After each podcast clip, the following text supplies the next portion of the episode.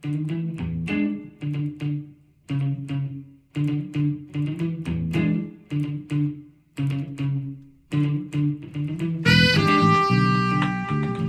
right, everybody, we're back. Week two. I hope everyone had a great week between last week and now, between the last time we spoke and today. If you're working, I hope work has been smooth sailing. If you haven't been working, you're isolated. I hope you're staying sane. I hope you're happy. I hope everybody got their checks in the mail. I hope everybody is doing all right. These are weird fucking times. Uh, so we're gonna be discussing the good, the bad, and the ugly of internalizing. We're gonna talk about my community highlight of the week. I got some ideas for those in isolation.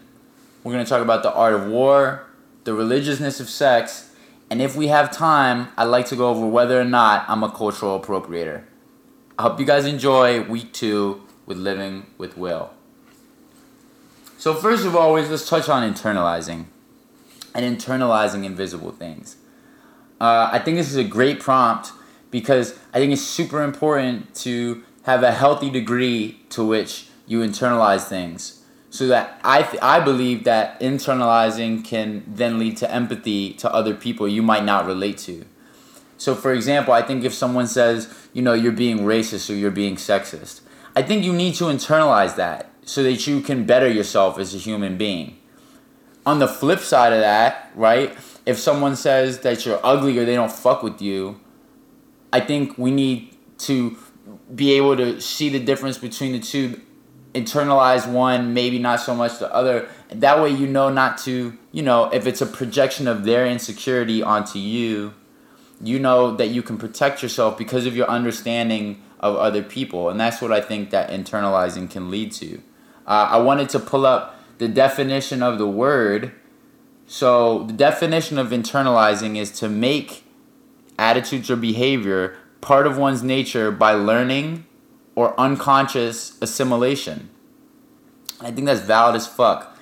And I feel like a lot of our problems that arise between different cultures can kind of, and I'm talking, you know, white people, I think a lot of white people internalize, you know, they've been taught by a parent or by a relative, you know, some form of hate or some form of XYZ, and then they project that out into the world. But I feel like if we started internalizing what other people thought outside of our direct community as well, we could kind of deal with some of that. Because I feel like a lot of people, man, they they carry this burden of hate towards other people and they don't really you know they don't actually know why the fuck they hate people I, I forget what i was watching but it was like this he was like an aryan brotherhood or some shit he didn't really hate he didn't really know the people that he hated he didn't know any jews he didn't know any black people he didn't know any, you know he didn't hate he didn't know any gay people he didn't know anybody but he hated them because he was told to and so it's like i you know i think that and a lot of those times, those people don't really know who they are themselves, and they're lacking in self love. And I feel like if we, you know, as a people, are to start internalizing what other people are saying to us, but you know, take it with a grain of salt, it might lead us. That's why I call it the good, the bad, and the ugly because there is for sure a good form of internalizing. But on the same hand, man, every coin has two sides. There's also that bad and ugly side of internalizing. So we gotta be careful with that. I just I thought it was a great it was a great topic point, and I'm very grateful. Uh, thank you. Shout out. Thank you for that submission. I'm not to be saying people's names. Mia. I'm not to be saying people's names. Thank you. So let's just keep it moving. So I randomly heard recently that states like California, I'm in California, so I'm using them as an example, they're in debt to private companies. I did not know this. So technically, states like California are owned by things like Goldman Sachs. So I don't I don't know too much about this to really speak on it. So we'll circle back on that. But on the note of California, I'd like to do my first community highlight. This week's recipient of the community highlight is a group of South Sudanese teens who at the first global challenge in Dubai built a robot that can clean water bodies of plastics and other pollutants. which is some wild shit that some teenagers did this. The first global challenge to recover trash from the seas using robots is an annual international robotics and artificial intelligence competition that was held for the first time in Dubai. Uh, the spotlight of which is on the fact that 8.3 billion tons of plastics and other pollutants make their way into our oceans every year due to humans, and they kill marine life and affect global populations. According to the team mentor of this South Sudanese teen team, according to their mentor Richard Ring, the robot could could be used to clean the Nile of plastic pollution, and the Nile is one of the top 10 rivers contributing to 90% of the ocean plastic waste. This is what one of the team members said. He said, "As a youth, our main point is to unite and make a change and work with the community to clean the oceans. We can do it together." He told that to Golf News. And I love that because it's not a golf. It's not golf like the sport. It's it's golf like a newspaper out of Dubai. But I really enjoyed the idea of like a group of teens talking to golf magazines about plastic pollutions. I I just I love that. On this note, too, shout out to Ben Allen and his team, uh, state senator from California. Thank you to him and his team who fight tirelessly to make single-use plastics a thing of the past in California. Um, you know, I, I want to see single-use plastics be a thing of the past everywhere, but I really want to put the point of emphasis on, on thanking the people who are working in our local communities. I think local government is so important. I did not used to think so. I used to be fucking whatever, like anarchist dude, uh, guy, whoever I was. I didn't know who I was, but I used to be so anti-government. Like, yes, the U.S. government has done some atrocious things. Yes, they seem to turn a blind eye to the genocide of Native Americans, and yes, it's you know was pro-slavery and, and one of the most racist you know yes the us government has done some atrocious things however however i have met some people recently that work in local government who are not like the government of the past and i would like to point a lens at them and say to those who are like me and we're like fuck everybody in government fuck the government i want to say hey not everybody in the government is so bad ben allen you're one of those people. You're a fucking legend. I want to th- say thank you. The Art of War is an interesting book. there was no easy transition for me to go from thanking Ben Allen, a senator, to go to the Art of War. I guess the U.S. is pretty pretty uh, talented in the Art of War, so that could have been a transition. But we don't edit in this podcast, so we're gonna keep it moving. The Art of War is mad interesting to me. Um, so I read a story in it uh, I wanted to share about this dude Han Sen, uh, and I thought it would be. I thought you guys would enjoy it. So he goes to war and he's fighting this dude, and uh, he puts his army in what what they call death ground, wherein he he burned his boats, and he smashed their cooking pots. So the river was at the rear of the army, and the Chow army, who they're fighting, is at the front. Uh, so Han Sen gave his men the, the choice to conquer or to drown. I'm thinking, yo, what a wild ultimatum to give your army. Like, I'm thinking if it were me, if I'm part of his army, and Sun Tzu is writing about me instead, and it's like Han Sen had this one general named Will Gaines, I might defect. At that point, come on, bro, fuck that. I'm taking option three. I'm joining the enemy. Like, come on, bro. You you you put me in a horrible situation here. I felt like last time I kept it very serious. I thought this time I'd give a little bit more, you know, lighthearted humor. I talk about the Senate, talk about Art of War. Speaking of Art of War, so I don't know if anyone's ever noticed just how ruthless insects can be, um, and how ruthless we can be to insects. I mean, for shit, I'm 26 now, so the, cha- the past 23 years, I've been on a ruthless campaign to murder all insects that come in my vicinity and that impede on my personal space. Um, but recently, recently, I have been leaving the ants that are in my bathroom alive. I mean, one day, okay, so what happened was there was like a fucking armada of ants. I don't know how they got in, I don't know where they came from, but they were in there strong in numbers. they're doing their thing. They're just kind of, you know, moseying around. I think some of them might have been lost. Whatever they were doing in there, they were doing their thing. Um, and I, you know, I, I wiped them out. It was a it was a massacre. Uh, but then I felt bad. I was like, damn. So there was some mothers and fathers there.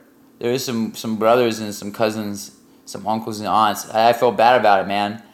Um, so I so you know I seen them again I seen them again pretty recently, and I was like, no, this time, this time will be different.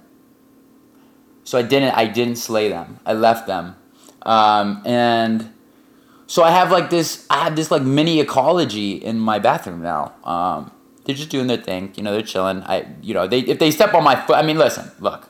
At the end of the day, I'm a rational man. I'm gonna let you live, but sometimes they they come and they fuck with my feet and that's just that's just a no go for me.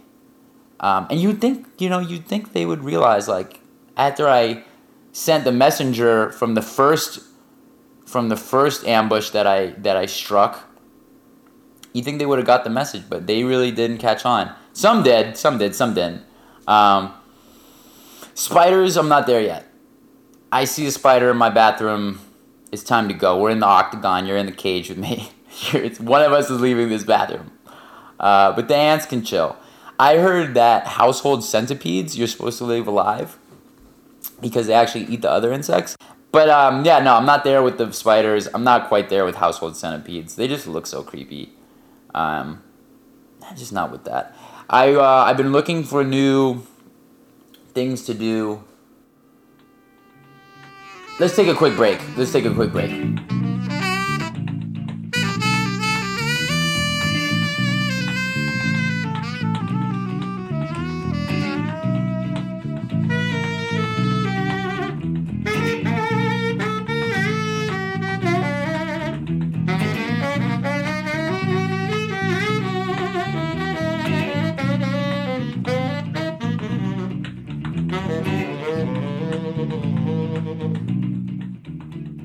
So I've been thinking for things to do, uh, just to deal with isolation. Um, talked about Tiger King last week. That did not float my boat, uh, but I did see the History Channel version uh, called Shelby the Swamp Man. And I will tell you, this is grade A television here, folks. This may have been the most entertaining 45 minutes I have spent on YouTube in quite some time. This man, Shelby, is quite possibly, he's fucking, he's racing speedboats in the bayous. He's fucking, he's, he's whipping off snakeheads. He's fucking, he's eating them raw. He's fucking eating, he's doing all kinds of shit. You gotta, listen, Shelby the Swamp Man, don't let me ruin it. Go watch it for yourself. Let me know what you think. We can talk about it on the side. Oh my god. What a wonderful piece of television that I had the honor to watch. Shelby Swampman, shout out. Shout out to you. I really appreciate you. Um, so we've gone over the good, the bad, the ugly of internalizing. We that was not a word, by the way. I meant to say internalizing. I don't know what I said. We've gone over community highlight of the week. The ideas for isolation. We'll start with Shelby the Swamp Man maybe a little painting. Maybe a little painting could be in your future. Some light literature. The Art of War is pretty good. The Art of War is pretty fucking phenomenal. I could recommend some others, but nothing's coming to mind right now. So we, we'll just stick with those two. And we'll move on to the religiousness of sex. This was more of an interesting topic for me I just I noticed that I say oh my god and Jesus more when I'm having sex than when I pray. Um, I am not I do not affiliate with any specific well, okay, let me say this. Culturally, I am Jewish and I am Protestant. Personally, and we can touch on that a little bit, I guess. Personally, though, I would consider myself spiritual. Um, I say this because there has been a lot of persecution and villainy associated with religion. Um, it's been used by men to um, discriminate and to rule and to exploit other people. So I don't quite consider myself religious. It's more spiritual. That being said, I have been trying to tap more into the fact that I am culturally Jewish. And I think the main reason that I've kind of been getting more into it is I, I was passing for so long. Um, passing is like a negative form, in my eyes, me passing, passing for me was a negative form of me kind of trying to assimilate to white culture as a child. So people would be like, You're Jewish, right? Or like, I guess we were young, so they'd be like, You're Jewish, right? And I'd be like, No, only half. Which is fucked up. As I got older, I'm like, Damn, that is fucked up. That I felt the need to do that, man. But that's the type of shit, that's what, you know, that's what passing can do to people. Um, it's it's really sad. For those who don't know what this term is, uh, passing is the ability of a person to be regarded as a member of an identity group or category different from their own. So you could be passing racially, you could be passing uh, for a social class, social sexual orientation. There's a lot to do with it, man. It's it's fucking deep. Um, so check it out, man. I mean, read about it, think about it. You know, like I said, that shit really fucking, it's crazy, man. It's crazy that I was doing that. Um, so I've been trying to get more into it. But yeah, nah, the, the religiousness of sex, I, I just, I realized that about myself. I, I, and I'm sorry uh, to my parents who probably will hear this. I know you don't want to hear me talk about sex or pretend that I don't have it. Whatever way, you know, you know now. but yeah, no, it is what it is. I mean, that's just so weird. I never say, I never say, oh my God or Jesus Christ in, in normal days. But, you know, but I think about it and I'm like, what better time to say it? You're feeling amazing. You're feeling the, the height that you will feel for that day. And in that moment, you yell out your Lord and Savior's name. I think that's a beautiful thing. So, anyways, um, I'm glad that I touched on all these. I'd like to moving forward be a little bit more up to date on some of the nonprofits that are being sent in. I'm sorry that my, you know, I was never a good student, so my researching skills are trash, but I will do research and I will make sure to put out more information about the nonprofits that I have access to. Um, and I hope that everyone is having a decent time in isolation. And I'm sorry to those know people who are sick or to those who are suffering my heart is with you. Um, I hope we all, you know, keep a place in our hearts for the people affected by COVID and just any tragedy. You know, life can be really hard. And I hope that we can think about other people in this time um, when some of us have the luxury of being at home and being safe.